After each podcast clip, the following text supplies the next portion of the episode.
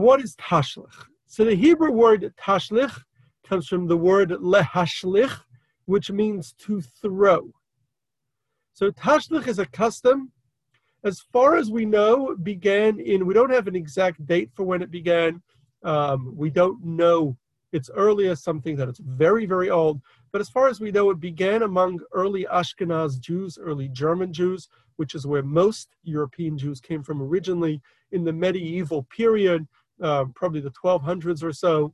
Um, perhaps earlier, perhaps elsewhere, it's not clear. We don't know exactly when it started or exactly how old it is. Uh, there are some similar customs mentioned in other places, or something maybe it does go back very, very far. The first source that mentions Tashlich as we know it is the great Rabbi Yehuda Leib Segel Molin, who was a rabbi in Mainz in the late 1300s. Rabbi Yehuda Leib, Leib Segel Molin known usually by the acronym Maharil, is considered the father of Ashkenazic custom. He, in his books, recorded a lot of Ashkenaz customs, not just the laws, as are, were recorded in the Talmud and other commentaries, but he recorded a lot of custom that and mostly Ashkenaz customs, customs that were common in Germany in the 1300s when he lived. And so um, he, the, he, Reb Yehuda Leib, or the Maharil, serves as the source of much of our Ashkenaz custom that have evolved within Ashkenazi communities, many of which are not just Ashkenaz, but are universal customs, such as the Tashlich.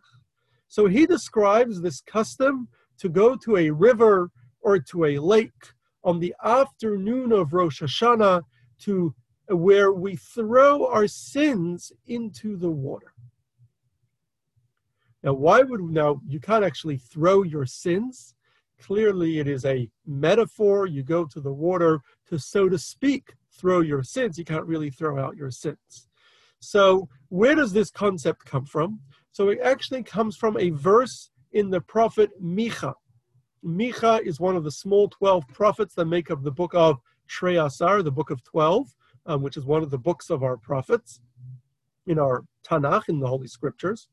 And so the very last three verses of Micha read, Mi kel kamocha, who is a great God like you, Nose avon va'over al pesha, who bears sin and passes over transgression. Um, the nachalato to the remnants of his inheritance. Um, um, Lo hechazik la'ad apo, he does not hold his anger for, forever, ki chafetz chesed hu, for he desires kindness. Yashuv, he should return, Yerachamenu, have pity on us or have mercy on us. Um, Vestashlich um, bimtzulot yam kol chatotam, and throw in the depth of the sea all of our sins. So it speaks about God's greatness, how God has pity on us, God has mercy on us, and it describes God throwing our sins out to sea, throwing it out to sea in a way that it's gone and it's never going to be found again. And then he concludes with the verse, the book of Micha concludes with the final verse, Titen emet Yaakov chesed la'Avram, give truth to Jacob, kindness to Abraham, um, that you swore to our forefathers um, in the days of old. So because Micha refers to this concept of throwing all of our sins in the depth of the sea. Therefore, we go to the sea or to a lake or to a river to throw our sins in the river on Rosh Hashanah.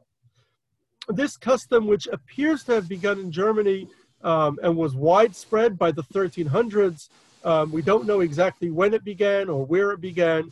There are mentions of similar customs, going to water without mentioning these details of throwing our sins to sea, or similar customs um, mentioned earlier, but Tashlich, as we know, it appears to have begun in Germany, but became very, very quickly widespread. By the 15, 1600s, it appears that all Jews around the world were doing it. Um, today, almost every Jewish community in the world, um, Sephardic, Ashkenazic, with very, very few exceptions, do it. There were a handful of scholars that didn't think it was a good idea, so some communities stopped doing it. But generally, almost every Jewish community around the world um, does this tashlich ceremony. Lewis, did you have a question? Yeah, it, it kind of always bothered me that we throw bread, which is food. Very Why not question. just a stone? You know, like uh, that, that. should That have been. That is an excellent question. I'm going to get to that. Okay. We'll talk about the throwing food. So when is Tashlich done? So usually Tashlich is done on the first day of Rosh Hashanah.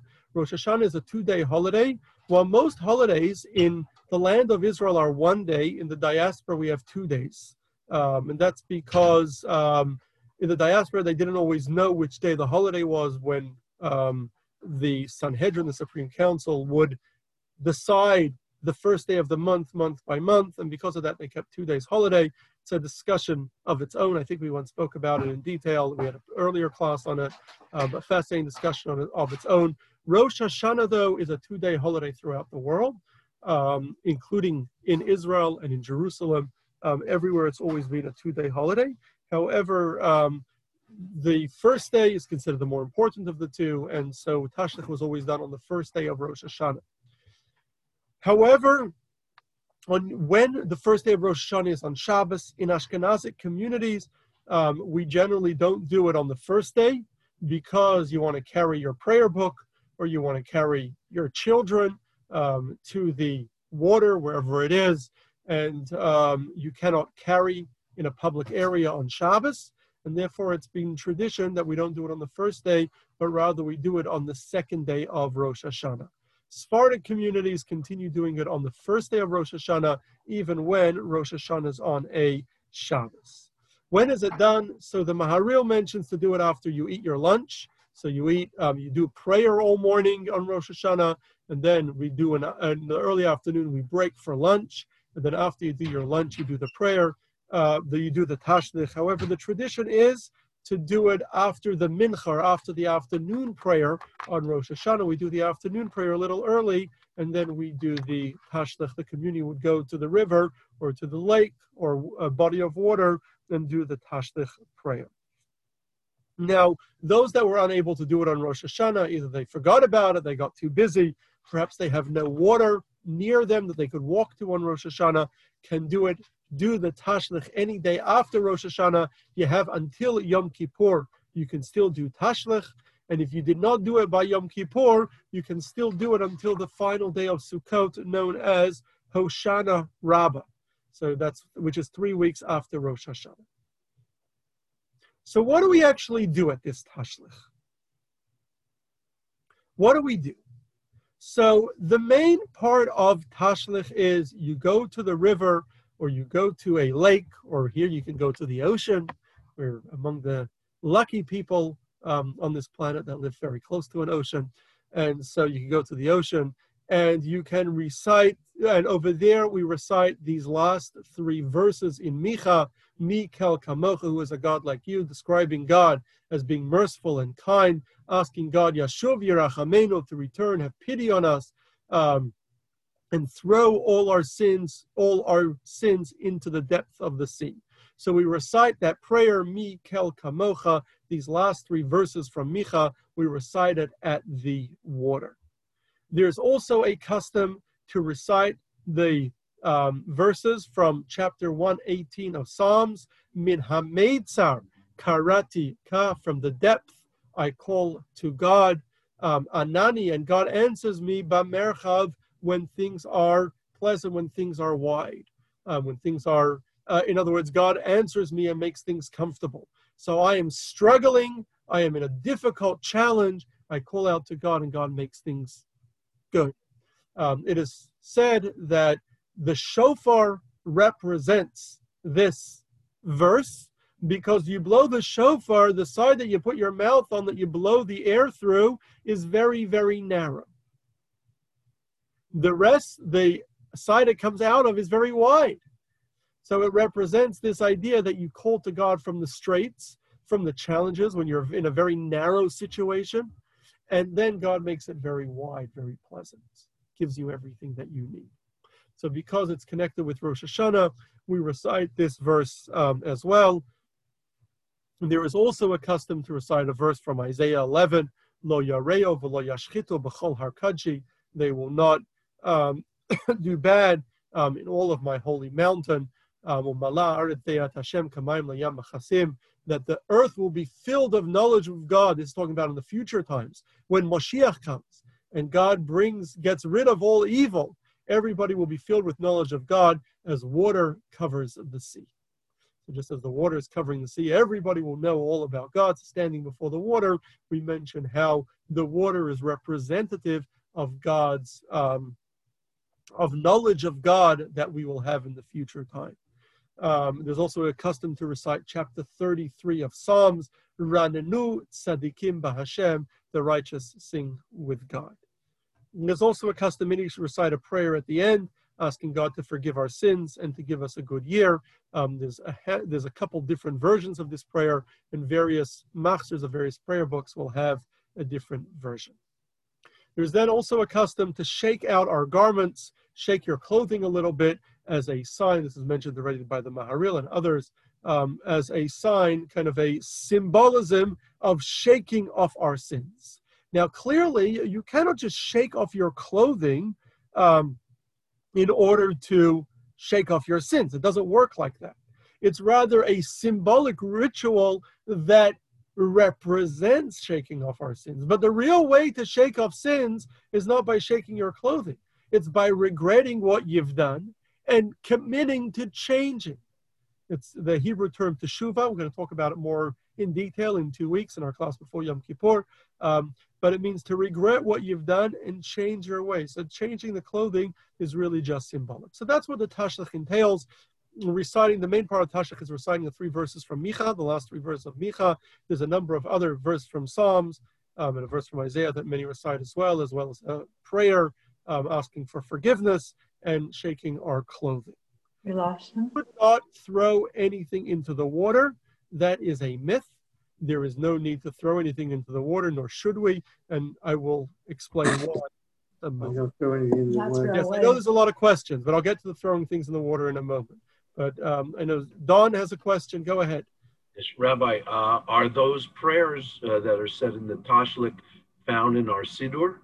They are all found in the Machzor. So because our Rosh Hashanah and Yom Kippur prayers are so big and so uh, there's so much to say, so historically, rather than printing them in the Siddur, um, it would make your Siddur very, very big and hard to hard to carry around. So historically, it's usually printed in a separate book that's known as a machzor. So there's a Rosh Hashanah machzor and a Yom Kippur machzor, separate book, just prayers for Rosh Hashanah, just prayers for Yom Kippur. So they're found in the Rosh Hashanah machzor. Uh, Rabbi, uh, this is Bart. I just wanted to ask a, maybe I didn't get this. I think you maybe commented, but um, why do you need to do it near the water instead okay, of just? That's a very good question. Excellent question. Why do we need to do it to the, with near the water?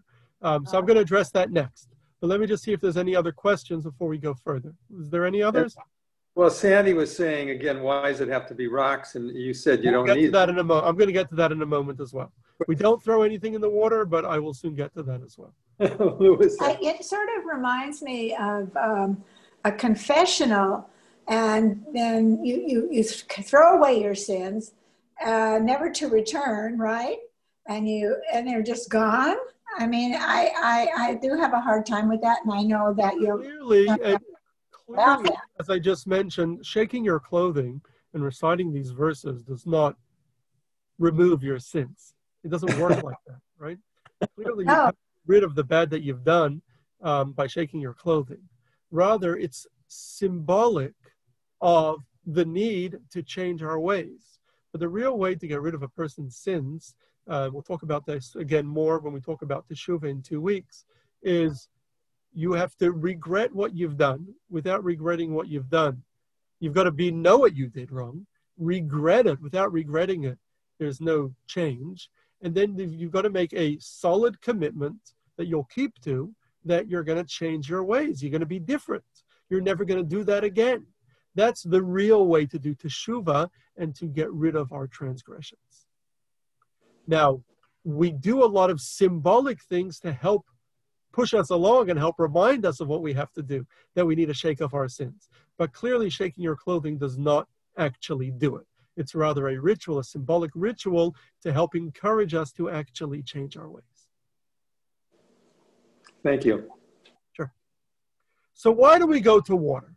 Why do we go to a body of water, a river, a lake? So the most obvious reason is because these three verses in Micha describe throwing our sins into the depth of the sea.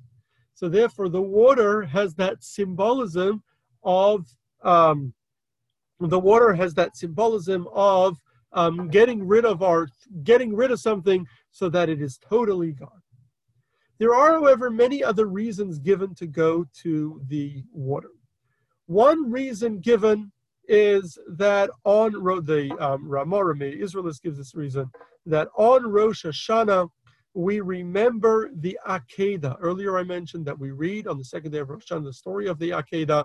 Um, the Akedah is when Abraham was told by God to sacrifice his son Isaac on an altar.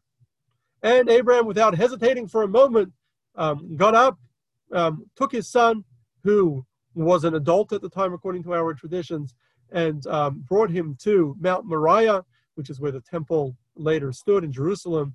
And over there, built an altar, tied his son on the altar, was about to slaughter him when an angel of God came and told Abraham, Do not touch the child, don't do anything to him. I was just testing you to see if you will follow what I tell you. And we invoke this every year on Rosh Hashanah, both because we our tradition is that it happened on Rosh Hashanah, but also because Rosh Hashanah is the day we stand in judgment before God. And we know that often we are not worthy of God giving us everything that we're asking for. And so we ask God, and we invoke this very often. Moses already does this in the Torah, a concept called zchut avot, the merit of our fathers. What that means is if somebody, um, somebody perhaps hasn't done much good, however, you know, I know that if I haven't done much good, and I am not really very deserving, but you know my parents, and you owe a lot to my parents or to my grandfather. So, as a favor to my parents or a favor to my grandparents, please help me. So we do the same to God. We invoke that very often. We say, God, we may, may not be deserving, but Abraham, Isaac, Jacob, they are definitely deserving. In their merit, please help us. And that's why we always invoke um, God as Elokei Abraham, Elokei Yitzchak, Elokei Yaakov, the God of Abraham, Isaac, and Jacob. So in particular on Rosh Hashanah, when we need God's help, we invoke this particular event, Abraham's great test, when he was tested by God, we invoke it and we ask God, remember us in honor of Abraham, give us a good year in honor of Abraham. It's also something that's supposed to teach us a very, very powerful lesson. The Akedah Abraham was told to do something that went against all his values, everything that God had told, taught him until now, both the value of human life, that God abhors human sacrifice, as well as God had promised him for many years that he would have a child until he finally had a child. And God said, This is going to be the future of your people. And then God tells him, Sacrifice this child, which contradicted everything God had ever told him. And yet, Abraham did not question God for a moment and went ahead and did what he was told to without any questioning whatsoever, did it straight away. And it reminds us that while generally the Torah, we say, its ways are pleasant, all its paths are peaceful, the Torah is usually pleasant to follow the Torah mitzvahs are enjoyable to do, they're pleasant to do. But sometimes, depending on the situation we're in, sometimes it can be extremely challenging to do a mitzvah. And it reminds us that no matter the challenge, like Abraham, we do it anyway. If we know this is what God wants from us right now, and if we are certain, as Abraham was then, that this is what God wants from us, we must do it regardless. And so it serves as that kind of message that we have to be prepared to sacrifice whatever it takes to do God's will. So, because of that, um, we invoke the Akedah on Rosh Hashanah. And in fact, when Abraham did not slaughter his son, he had an altar prepared with wood on the altar to light a fire and a knife. And um, he then saw a ram caught in the bushes. And so he went over, he slaughtered, took the ram, and he slaughtered the ram instead as a sacrifice. And so we remem- remind God of that by blowing the shofar. That is one of the reasons it was caught by its horns, and that is one of the reasons why we blow the shofar on Rosh Hashanah. So the Midrash tells us that when Abraham was on his way to the Akedah, was on his way to sacrifice his son, the Midrash tells us that Satan, Satan, we did a class about Satan some time ago, um, attempted to stop Abraham, used many different challenges to try to stop him. One of the challenges is he stood before him like a raging river. So Abraham faced this raging river that was hard to cross. And Abraham did not stop for a moment. He waded straight, he went straight across the river. He waded through the river together with his son um, without stopping, without hesitating for a moment, just kept going.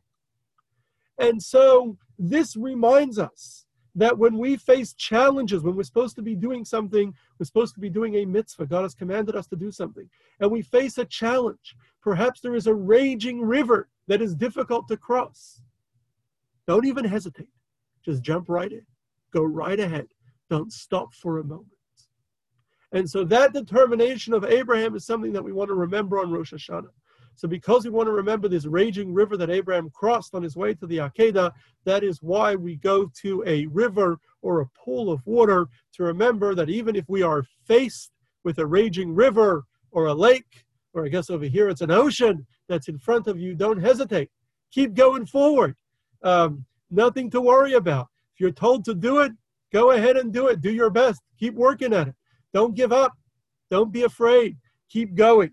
So that is the tashlich is supposed to remind us to go. We go to the water to remind us of the power of um, uh, Abraham's determination uh, and dedication to keep going no matter what happens. We're not deterred. We're ready to walk through the water or whatever else it takes um, to do the right thing, to follow God's commandments. Another reason given why we go to the um, water is in the book of Kohelet, in the book of Ecclesiastes. It says, Mishpatecha tohom rabbah. God's judgment is found in the depths of the sea. What does that mean? So in the ocean, there is a, as, as there is on dry land, but in the ocean, there is a very complex feeding system where there are big fish that feed on small fish, that feed on smaller fish, that feed on smaller fish. And then those big fish eventually die, and then there are other fish that then eat those dead big fish. And so there's this whole cycle where everything is able to survive on everything else within the seas, within the water. And if you look, go in the water, you see that they're all eating each other, they're all um, consuming each other. It is all God's perfect design, God's control of everything, deciding who eats what and who is how everything is able to survive. On land, um, it's not as visible, um, it's not as easy to see, but we have similar environment, we have similar cycles, and so it reminds us of God's control of everything. So the depth, the sea, the water reminds us of the sea life and the complexity of sea life, which is even more complex than life on land, and um, how God is in absolute control of everything. Reminds us how on Rosh Hashanah, God is in control of us as well, and we stand in judgment uh, before God. Another reason given why we go to the water is the prophet Jeremiah says, Hanoten chol gvul that God made sand as the border of the sea. In other words, had God not raised our land a little bit higher than the ocean, if we would be just a little bit lower, or the oceans would be raised just a little bit, we'd all disappear. You keep hearing everyone saying it's going to happen sooner or later. But the, the Jeremiah already dealt with this um, rising ocean problem. Um, that it's a, that uh, if the oceans would be a little higher or we'd be a little lower, would all disappear, would all be covered by ocean. But God made land a little bit higher and the oceans a little bit lower so that we humans are able to survive, that all of land life, life that sits on land, is able to survive. So God places the sand at the border of the sea, stopping the sea, making our perfect world. And so it reminds us of, again of God's total control um, over creation. It reminds that, us that we only exist due to God's kindness. If God's kindness would disappear for a moment, everything would fall apart. But God makes our world continue to function and continue to work in a perfect way. Another reason given for going to the water is that on Rosh Hashanah we crown God as king. We accept that we will follow all of God's instructions, all of his laws, as if he were the king of our land. And so we, so to speak, crown God as king, and it's one of the themes of the prayers um, that we say on Rosh Hashanah. Now, in ancient tradition, kings were always crowned next to a river or a stream to signify just as the river never dries up, so too the king's reign will continue. And so God's reign, our commitment to following God, what God wants, is also something that will continue. And therefore, we um, do the tashlich by a river or a stream um, for that reason. Um, because of that tradition, um, we generally don't go to a man-made body of water, but which will dry up because it was made by man. But rather, we generally go to either a natural body of water, a natural lake, or a river, or in places where there was no river or lake, what they would do is they would dig wells, which is also natural, and um, it's a natural underground water, and so and they would do it by a well. And in fact, many synagogues, many ancient synagogues in Europe, and the same is true of many modern synagogues, dug wells in the backyard of the synagogue. And you'll go to many older synagogues, you'll see a well. In the courtyard of the synagogue, there'll be a well. Why did they dig the well there? Not because people came to the synagogue to draw water, but because it was there for the tashlich ceremony. And many synagogues today have it. Um, many synagogues, you go to some older synagogues in Europe, you'll see there's a well in the synagogue courtyard that was dug in order that they should go there for tashlich because there's no river um, in close uh, that is close by. So those are some of the reasons why we go to a river. Now, tradition is that we don't only go to a river or a lake or an ocean, but we make sure to go to one that has fish in it. A number of reasons are given. We mentioned a tradition to eat fish on Rosh Hashanah, or the head of a fish on Rosh Hashanah. Um, and for the same reason, we go to a river or lake with fish. Um, one reason given is that fish, why fish? Um, one reason given is that fish never close their eyes. They have no eyelids, unlike all mammals that always, and many other animals that close their eyes. Fish have no eyelids. They never close their eyes. Their eyes are always open, just as God's eyes are always open. God is always looking after us and protecting us. If God would close his eyes for a moment, we wouldn't survive. We're only here by God's grace or God's kindness at every single moment. Another reason I mentioned earlier is fish multiply very, very quickly. And so we want our blessings to increase. That is why we go to the water for tashlich and we go where there is fish. You can, in theory, do it at your in your backyard pool, but you miss out the natural pool of water. So ideally, you should go to a natural pool of water. Um, and uh, thankfully, we all, most of us live pretty close to the beach. If you do, you have no problem um, you can go to the beach. Um, you don't actually have to be on the beach. You can, even if you see it from a distance, um, so you can stand uh, even a mile or two away in a lot of places in the city where you can see the water. Um, that's good enough. As long as you can see the water, you can do the tashlich as well. The Arizal teaches, the great Kabbalist Arizal teaches, that these verses in Micha that we recite at the Tashlich Mikel Kamocha really represent the 13 attributes of mercy. A year ago, we did a class on these 13 attributes of mercy when, the, when Israel was in the desert, the children of Israel, um, our ancestors. And right after the giving of the Torah, they worshiped the golden calf. And God was very upset, and God told Moses that he would destroy the people. And Moses begged God for his forgiveness. And God forgave the people. After God forgave the people, God told Moses, I am going to teach you how to invoke my mercy. And he taught him then the Yud Gimel Midot Harachamim, the 13 attributes of mercy that we recite during our Slichot prayers, which we recite every morning in the week before Rosh Hashanah. We recite many times on, we recite on Rosh Hashanah, many times on Yom Kippur throughout our prayers. We recite these 13 attributes of mercy that invoke God's mercy. Um, they start Hashem, Hashem, Kel Rachum V'Chanun, God, God who is merciful. And uh, we did a class. We went through the many the different attributes um, and what each one means. The Arizal teaches that these three ver- la- the last three verses of Micha, Mikel Kamocha, that speak about um, God throwing our sins to the bottom of the sea, also invoke the 13 attributes of mercy. There are 13 phrases found in these three verses and those 13 phrases, each one represents another of the 13 attributes of mercy.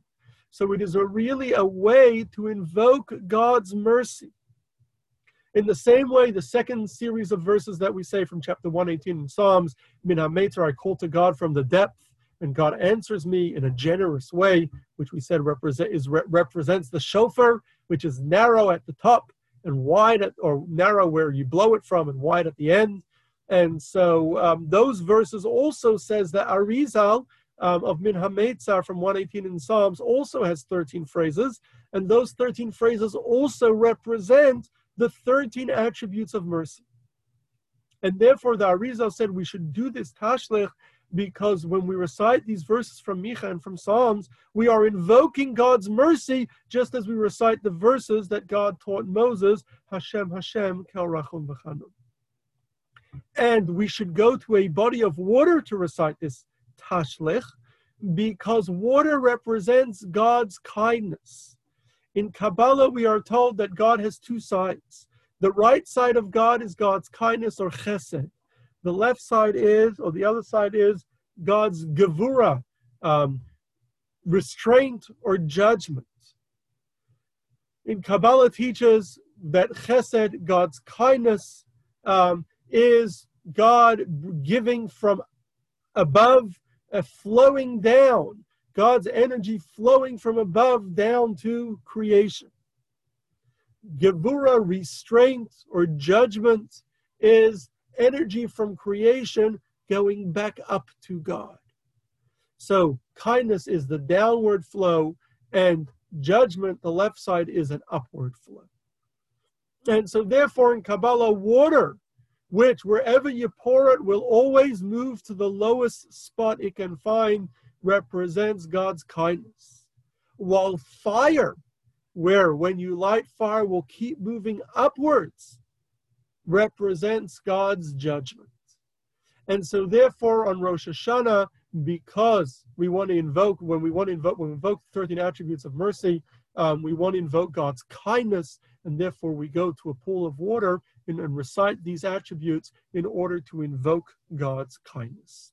So that is the um, Kabbalistic reason for the reason given by the Ari for Tashlich to invoke the 13 attributes of mercy as expressed by the prophet Micha and as expressed in Psalm 118 to, uh, uh, to do it by water, representing God's kindness, to invoke God's kindness and mercy, that God have mercy on us and give us a good year. So now I know many of you are very disturbed by the question of throwing things into the water. I mentioned earlier that it is a myth, it is a mistake to throw things into the water. Many, though, for some reason, believe that it's about throwing bread or throwing other things to the fish or to the sea. Now, or to the water.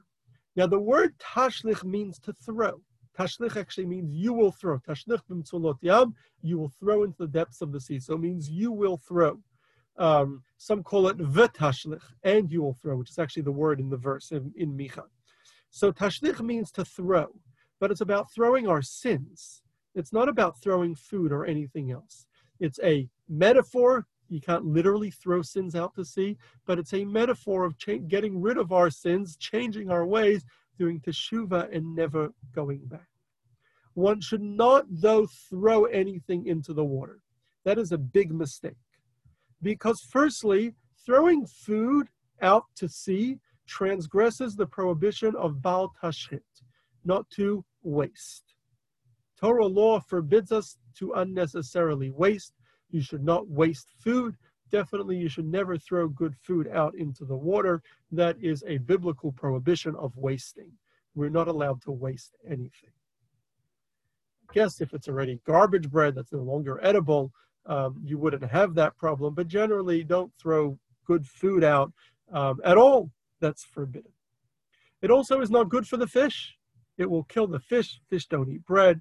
Um, it causes also environmental problems. Um, in um, in a small pond, it will definitely ruin the pond and kill the fish. In a larger um, body of water, it still will cause problems. It's not a good thing. It's particularly a problem on Rosh Hashanah because we are forbidden from feeding non-domesticated animals on Rosh Hashanah. One of the 39 prohibitions on Shabbos, which also applies on Yom Tov, is trapping. We're forbidden to trap an animal. Now, because of the prohibition of trapping on Shabbos and Yom Tov, our sages said part of trapping is putting out bait. So our sages said, as they uh, they added many um, prohibitions to the laws of Shabbos that were not originally in the Torah. But our sages said, do not feed wild animals, because so that you do not put out bait and it doesn't lead you to trapping. Don't do anything that's even similar to trapping. So there's a rabbinic prohibition of feeding wild animals on Shabbos or Yom Tov that are not owned by that you don't own. You can feed your domesticated animals. Of course, you have to feed them. You've got to take care of them. But the wild animals, one does not feed on Shabbos and Yom Tov. Therefore, you cannot feed fish to the sea. Uh, fish feed food to the fish since they're wild. They're non-domesticated. You cannot feed them. Um, you also should not pick up stones. Someone suggested earlier throwing stones. Um, stones are muktzah. Anything that doesn't have um, particular use cannot be used for something in particular um, is considered muktzah and forbidden to touch on Shabbos and Yom Tov.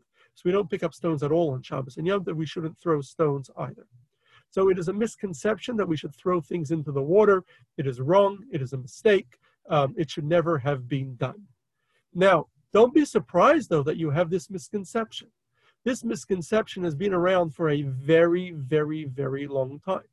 In fact, the first mention that we have of the Tashlich ceremony by the Maharil, by Rabbi Yehuda Leib Segal Molin, mentions that people make the mistake of throwing food into the fish. Don't do it. It's a mistake. It's forbidden to do it on Yom Tov. He already mentions this in the 1300s. People were making that mistake. Don't do it. And there are many, many other references to the fact that people continued throughout the generations to throw things for tashlich throw things into the water. It's forbidden to do so. One should not do so. It's wrong. And generation after generation, rabbi after rabbi, tried to discourage their community from doing so. For some reason, this mistaken custom has persisted and still persists today, but is a mistake, and we should not do it. We should not be throwing anything to the water for all the above mentioned reasons. Um, it is not about throwing things to the fish, it is a metaphoric um, or ritual that represents removing our sins or throwing our sins out to the water. There is a custom already mentioned by Rabbi Yehuda Molin and by many others um, of shaking our clothing as kind of a ritual to remind ourselves of throwing things out to the sea. Um, so shaking out our clothing, some shake out their pockets, but shaking out our clothing is kind of we're shaking ourselves off. But again, it's just a, it's just a ritual the real action is to change our ways and really do teshuva. But definitely, we should not throw things out to the sea. It's not. It's forbidden to do so on the holiday, and um, it's also not good for the environment. It's forbidden to waste, um, and definitely something that we should not do and discourage others from doing. Uh, people are often surprised when I tell them not to do it, um, and they want to know what blessing do you have to say when you throw out the bread. There's no blessing to say. Um, it's not about throwing out bread, it's about reciting the verses from Micha. Um, people want to know how much bread do I have to throw out to fulfill the obligation. Um, again, there's no obligation, there's no bread, it's a mistake. people are often surprised to hear that, but um, it's something that we should let people know who don't know that it is a mistake.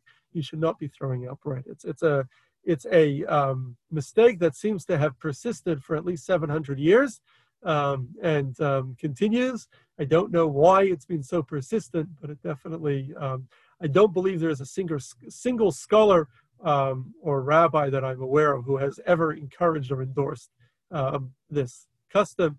It rather is a custom based on, uh, for some reason, persistent, but it is a mistaken custom. So tashlich, like many other rituals that we mentioned earlier, is a um, one of a number of custom that, customs that developed over the years for Rosh Hashanah, like we said, eating certain foods and not eating certain foods and dipping our bread in honey um, and other things that we do um, on Rosh Hashanah, um, different rituals we do on Rosh Hashanah to remind us of the holiness of the day.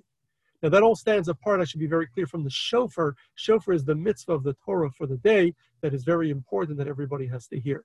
The others are just customs that evolved uh, mostly over the past um, thousand years or so, or 2,000 years um, regarding Rosh Hashanah. Now, these customs are very, very meaningful, but of course, that's not the holiday, is not the customs.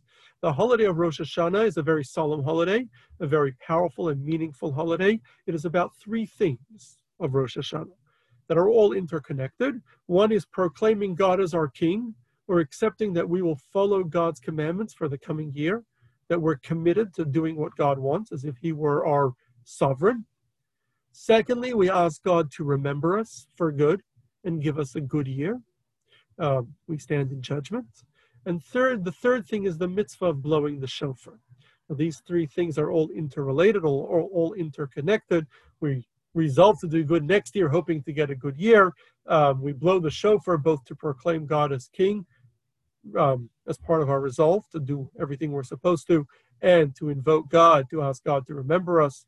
Um, the reason why the shofar, these three things are interconnected, but those are the three themes of Rosh Hashanah making God our king, asking God to remember us for good and give us a good year, and blowing the shofar.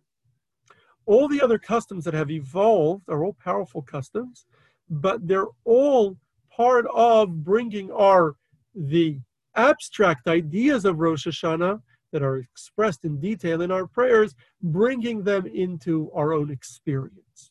Ritual is found throughout Judaism. Ritual is very important because it helps um, it helps materialize or help you helps you feel what you're trying to express. It's sometimes hard to feel and relate to abstract things. When we bring it into ritual, it makes it easier to relate to. So these customs are very powerful, but it's important to remember that it's not about the custom, but about the meaning behind the custom. So yes, the um, we have a custom to go to the river and recite the verses from Micha, or go to the water and recite the verses from Micha. However, it's not about reciting the verse, about changing our ways, regretting our past, and committing to do better, committing not to go back to our old ways, regretting the bad that we've done, and committing to do better over the coming year. We strengthen that commitment or actualize it it makes it easier for us to relate to it when we do an actual ritual, go to the water, recite these verses from Micha, invoking God's mercy and describing throwing our sins out to sea, and shaking off our garments. They're a ritual that helps us bring to uh, bring, uh, to internalize and relate to the role that we're supposed to be playing on Rosh Hashanah of changing our way. So the rituals are important but the importance is because they bring life to the real theme, which is changing our ways and doing teshuvah. So that is really the power of tashlich. It's not the ritual itself, but it is what, um, but it is the meaning behind it. Tashlich helps us realize that.